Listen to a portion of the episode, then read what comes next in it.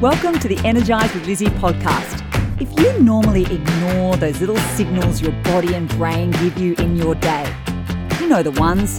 Your back starts to get a bit tight and achy, your brain starts to get a bit foggy, well, you're in the right place. Let's go.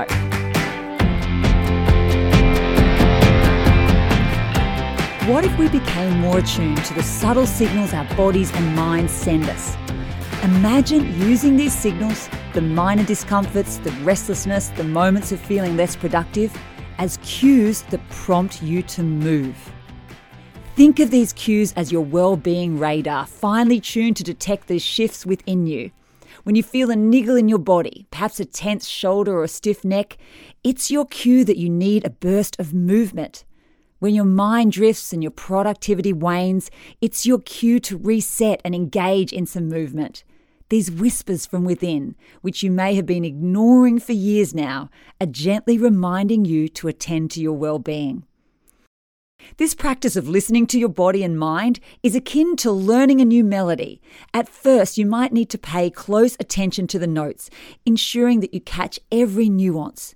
As you respond to your body cues, you create a rhythm, a natural ebb and flow between focused work and refreshing moves.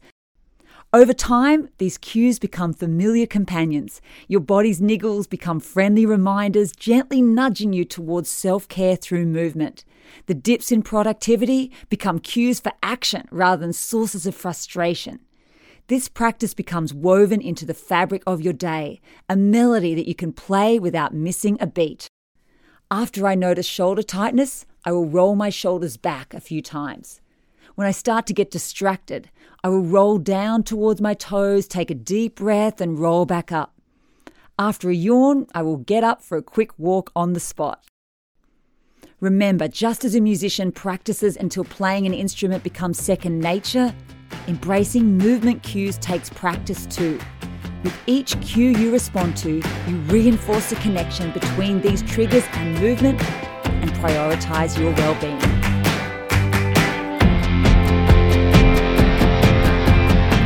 I'm Lizzie Williamson, and this has actually been an extract from my new book, The Active Workday Advantage, Unlock Your Most Energized, Engaged and Happy Self at Work. Available wherever you buy your books. Talk to you soon. Bye-bye.